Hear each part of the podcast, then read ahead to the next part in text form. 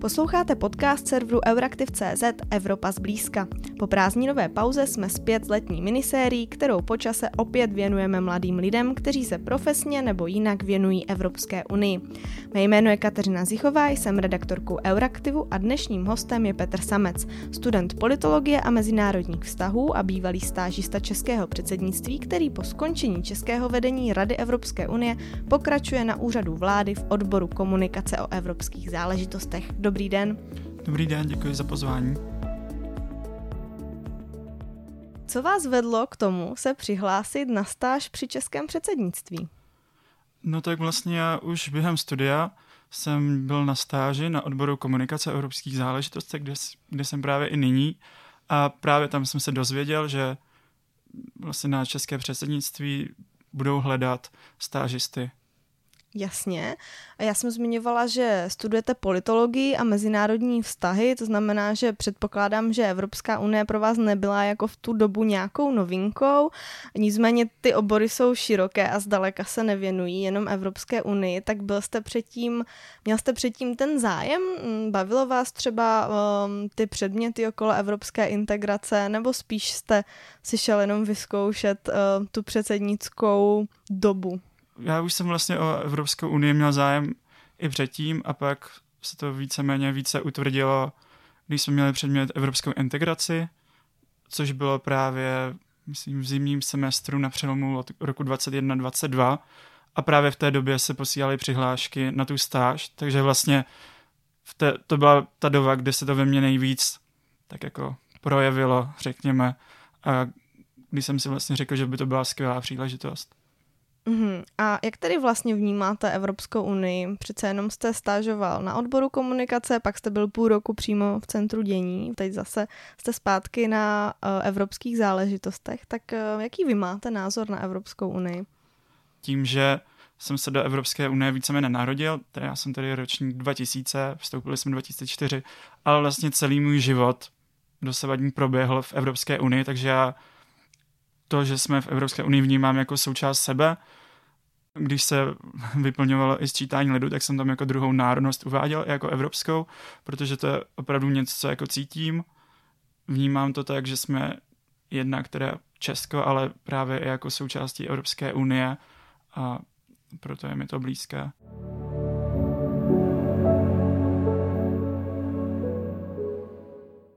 Vy jste o stážování na Twitter napsal, že to byla vaše zatím nejzajímavější pracovní zkušenost, kterou jen tak něco nepřekoná. Tak eh, co jste tedy v rámci té stáže dělal a čím to, že to byla taková zkušenost?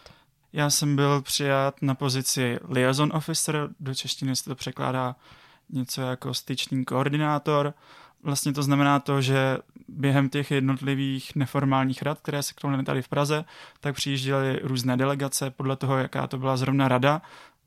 Většinou to byly tedy ministerské delegace a já jsem měl vždycky jednu z těch delegací na starosti. Uh, buď to bylo tak, že někteří kolegové měli vyloženě přiřazenou nějakou zemi, ale já jsem to měl tak, že se mi to víceméně střídalo, takže jsem měl členské státy EU, například Francii, od jste, jsem měl dvě delegace, ale pak jsem se právě dostal i k delegacím mimo EU, například k Severní Makedonii nebo ke Gruzii, potom jsem měl i Ukrajinu a myslím si, že tady to pro mě bylo víceméně lepší, protože jsem poznal vlastně ten přístup těch menších zemí, větších zemí, členských států, nečlenských států a nějaké ty nejlepší zážitky, tak to trochu paradoxně tady bylo až po skončení předsednictví, protože když Česko hostilo konferenci předsedů parlamentu Evropské unie, tak jsem právě dostal delegaci pana Ruslana Štefančuka, předsedy ukrajinského parlamentu a dostal jsem možnost vlastně letět vládní letkou do Varšavy a potom je tam i doprovodit na zpáteční cestě.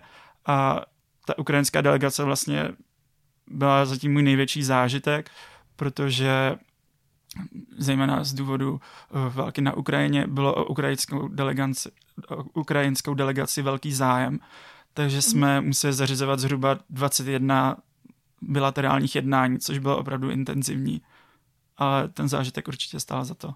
Mm-hmm. takže to nejsou jen skvělé zážitky, ale asi i velké zkušenosti do nějakého budoucího pracovního života, řekněme. Nicméně neslo to sebou třeba i nějaká negativa nebo nějaké neoblíbené činnosti? Tak určitě se našly i nějaká, nějaké negativní věci. Člověk musel řešit ad hoc změny programu, byl s delegací domluvený na nějaký čas, že se někde sejdeme, budeme dělat to a to. Pak najednou přijde na místo, zjistí, že delegace si úplně změnila program, že delegace bude dělat úplně něco jiného. To se týkalo i například domluvání bilaterálních jednáních, protože to jsem vždycky domlouval se svým kolegou, který měl na, star- na starosti tu danou delegaci, ale častokrát se stalo, že my jsme si spolu něco domlouvali a pak my jsme dostali informace o té delegaci, že oni už to mají zařízené úplně jinak. Takže občas prostě člověk neměl všechny ty informace, což ho stavilo úplně ne do takové příjemné pozice, ale s tím musí člověk počítat. Mm-hmm. Um, a pomohlo podle vás to české předsednictví vlastně rozšířit povědomí o Evropské unii mezi mladými? Protože ono se v souvislosti s předsednictvím vždycky říká, že je to doba, kdy se o té Evropské unii v té členské zemi tak nějak nejvíc mluví. Tak měl jste třeba možnost vykouknout z té své bubliny a zjistit, jestli to české předsednictví zanechalo vlastně nějakou stopu? Já si myslím, že české předsednictví zanechalo nějakou stopu. Je to určitě i díky tomu, že komunikační tým, který pracoval na českém předsednictví, se snažil jednak na sociálních sítích, ale celkově komunikovat právě i pro mladé lidi, jako jsem já. Byl, pra, byl i účet na TikToku, na Instagramu, kdy si myslím, že to právě mělo dosah na ty mladé lidi. Myslím, že jsem i právě jako mimo svou bublinu v mladém kolektivu zaznamenal, že lidé měli povědomí o tom českém předsednictví. Mm-hmm. My vlastně ani jeden nejsme sociologové a nemáme teď před sebou nějaké grafy a kompletní data, proto teď pro pořádek říkám, že se ptám spíš na ten váš dojem. A ještě bych navázala a vlastně zeptala se, jestli podle vás je vlastně nutné jako šířit nějaké povědomí mezi mladou generaci, mezi tu vaši generaci, nebo už ta přehled má? Sám jste zmiňoval, že vy už jste se eh, narodil vlastně těsně před vstupem a žijete v Evropské unii celý život. No, já si myslím, že i, ta, i té mladé generaci pořád by se mělo vysvětlovat vlastně to fungování Evropské unie. My se o to snažíme i u nás na odboru komunikace evropských záležitostech, protože pořádáme právě přednášky pro základní i střední školy, kde představujeme zhruba ve zkratce, jak Evropská unie funguje, představujeme, jak fungují instituce, mluvíme také o Erasmu, protože to se týká mladých lidí a i tam se právě setkáváme s tím, že i ti mladí lidé na těch středních školách úplně to povědomí o Evropské unii nemají, protože si jich právě vždycky ptáme, jestli se v nějakém předmětu o tom bavili a podobně. A často se setkáváme s tím, že téma Evropské unie se probírá jen tak letmo, úplně se mu nevěnuje taková pozornost, kterou si myslím, že by se mu věnovat měla, takže tam by určitě české školství mělo více zapracovat.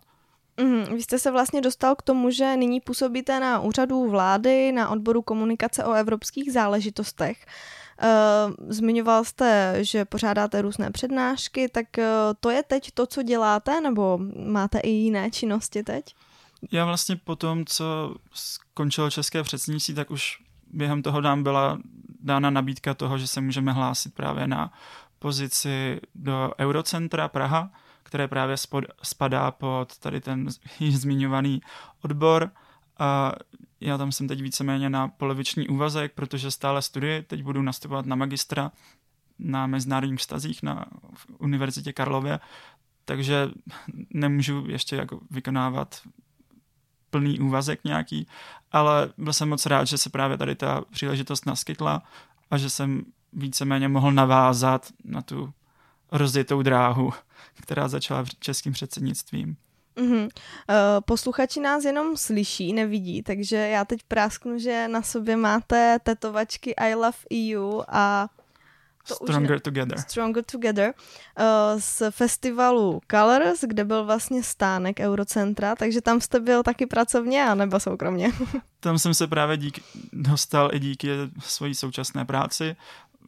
vlastně úřad vlády ve spolupráci s kanceláří Evropského parlamentu a se zastoupením Evropské komise v České republice měl na Colors of Ostrava svůj vlastní stan, kde se pořádaly různé debaty s europoslanci, s, myslím, že i s ministry, s panem, byl tam i pan prezident a měli jsme tam různé kvízy, měl tam právě i stánek Dům zahraniční spolupráce, který se zaměřuje na osvětu ohledně Erasmu a podobně. Chodili tam k nám mladí lidé, mohli si vyplnit různé kvízy.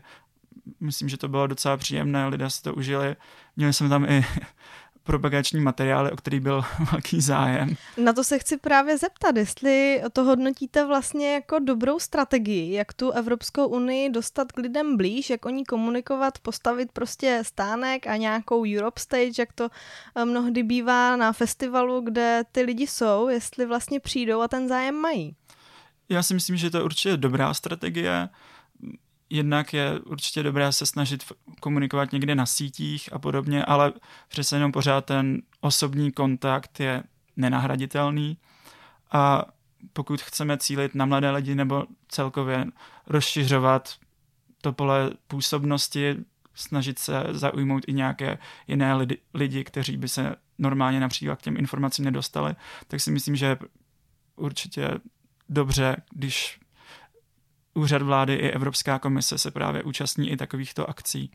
Mm-hmm. Myslíte si tedy, že se vám, jak na úřadě vlády, tak potom konkrétně v těch eurocentrech a dalších institucích, které to mají na starosti, daří komunikovat ta unijní témata? Tady je to trošku složitější. Já si obecně myslím, že komunikace o Evropské unii v Česku trochu vázne, protože když jsou když se podíváme na různé průzkumy a podobně, tak čes, čeští občané nemají úplně povědom, to základní povědomí Evropské unii. Spousta lidí ani neví, jak ta Evropská unie funguje, že když je, se přijme nějaká směrnice, nějaké nařízení, co to vlastně znamená, jaké to má dopady.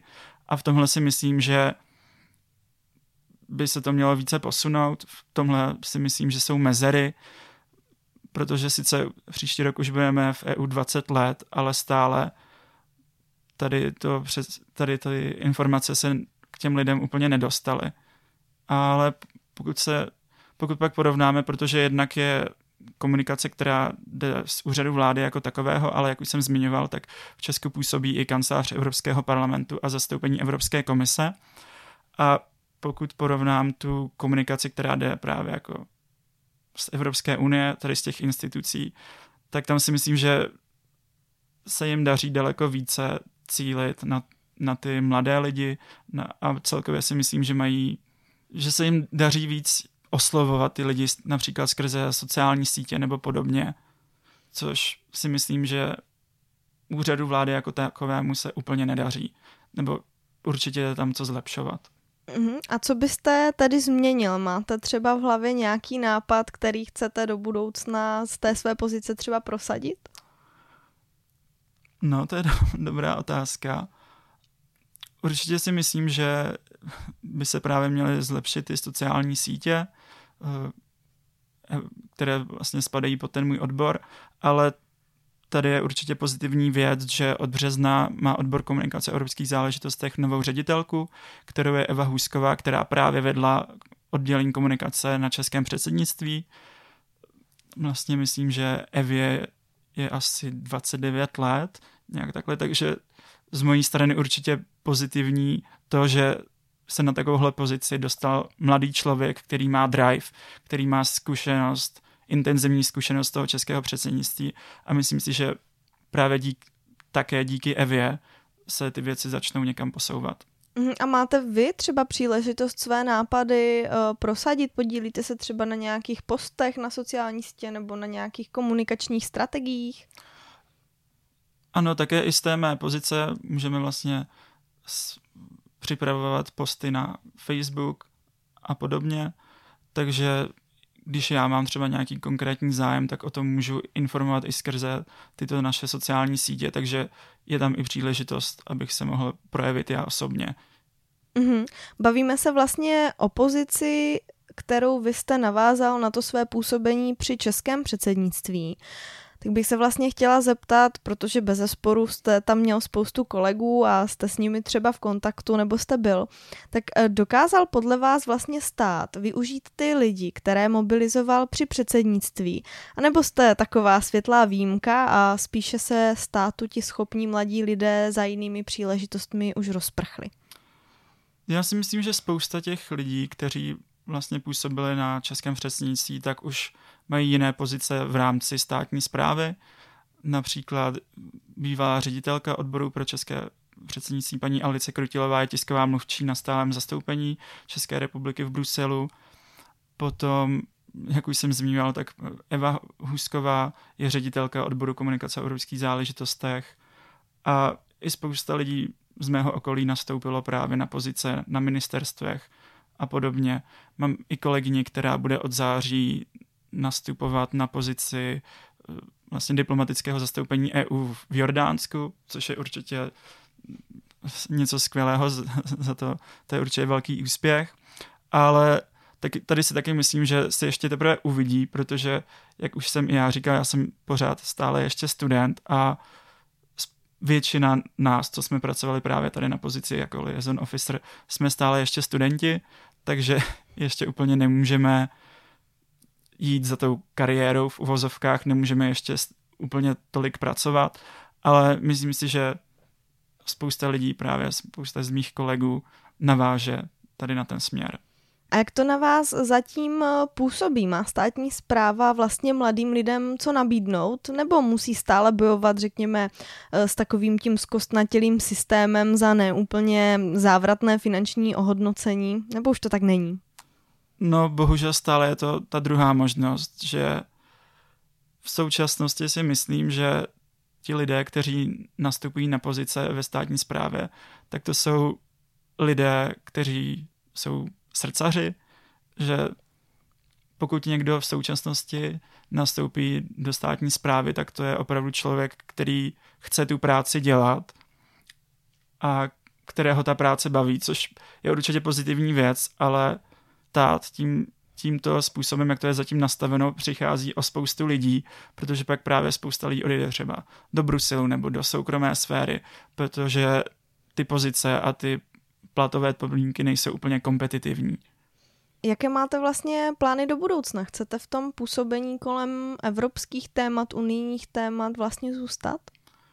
Určitě. Mě vlastně ta stáž během českého předsednictví opravdu moc bavila.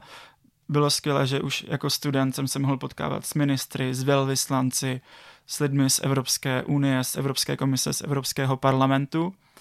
A v současnosti přemýšlím o tom, že bych si příští rok podal přihlášku na Blue Book, což je vlastně stáž v Evropské komisi a určitě bych se chtěl tady tím evropským směrem, nebo jinak řečeno, tady tím diplomatickým směrem dále ubírat.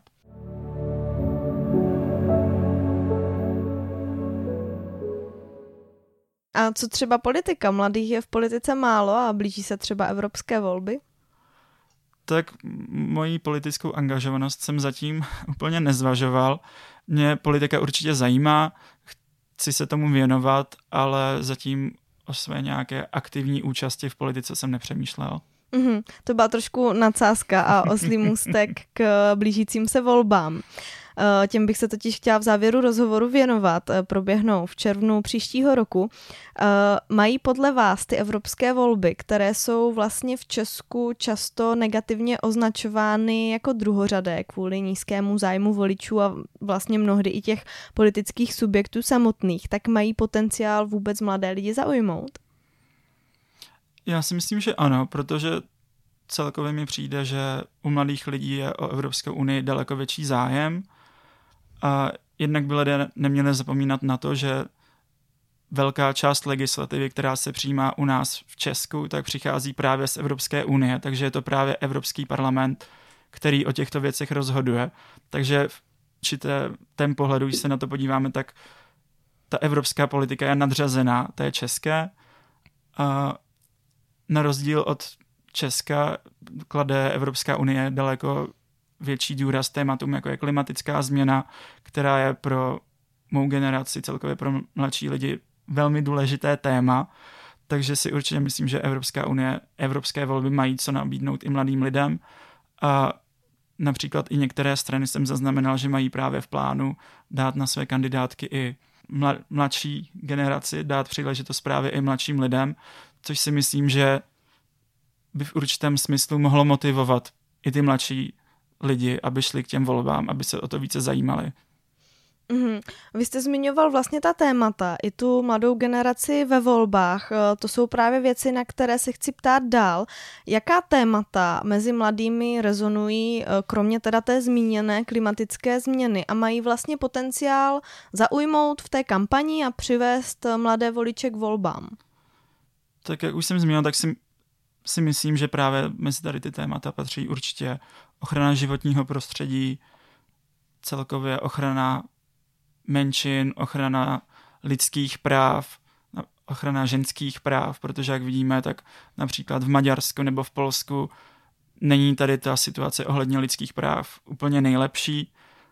A, takže si myslím, že právě tady to jsou jedny z témat, na kterými Evropská unie může zaujmout mladé voliče.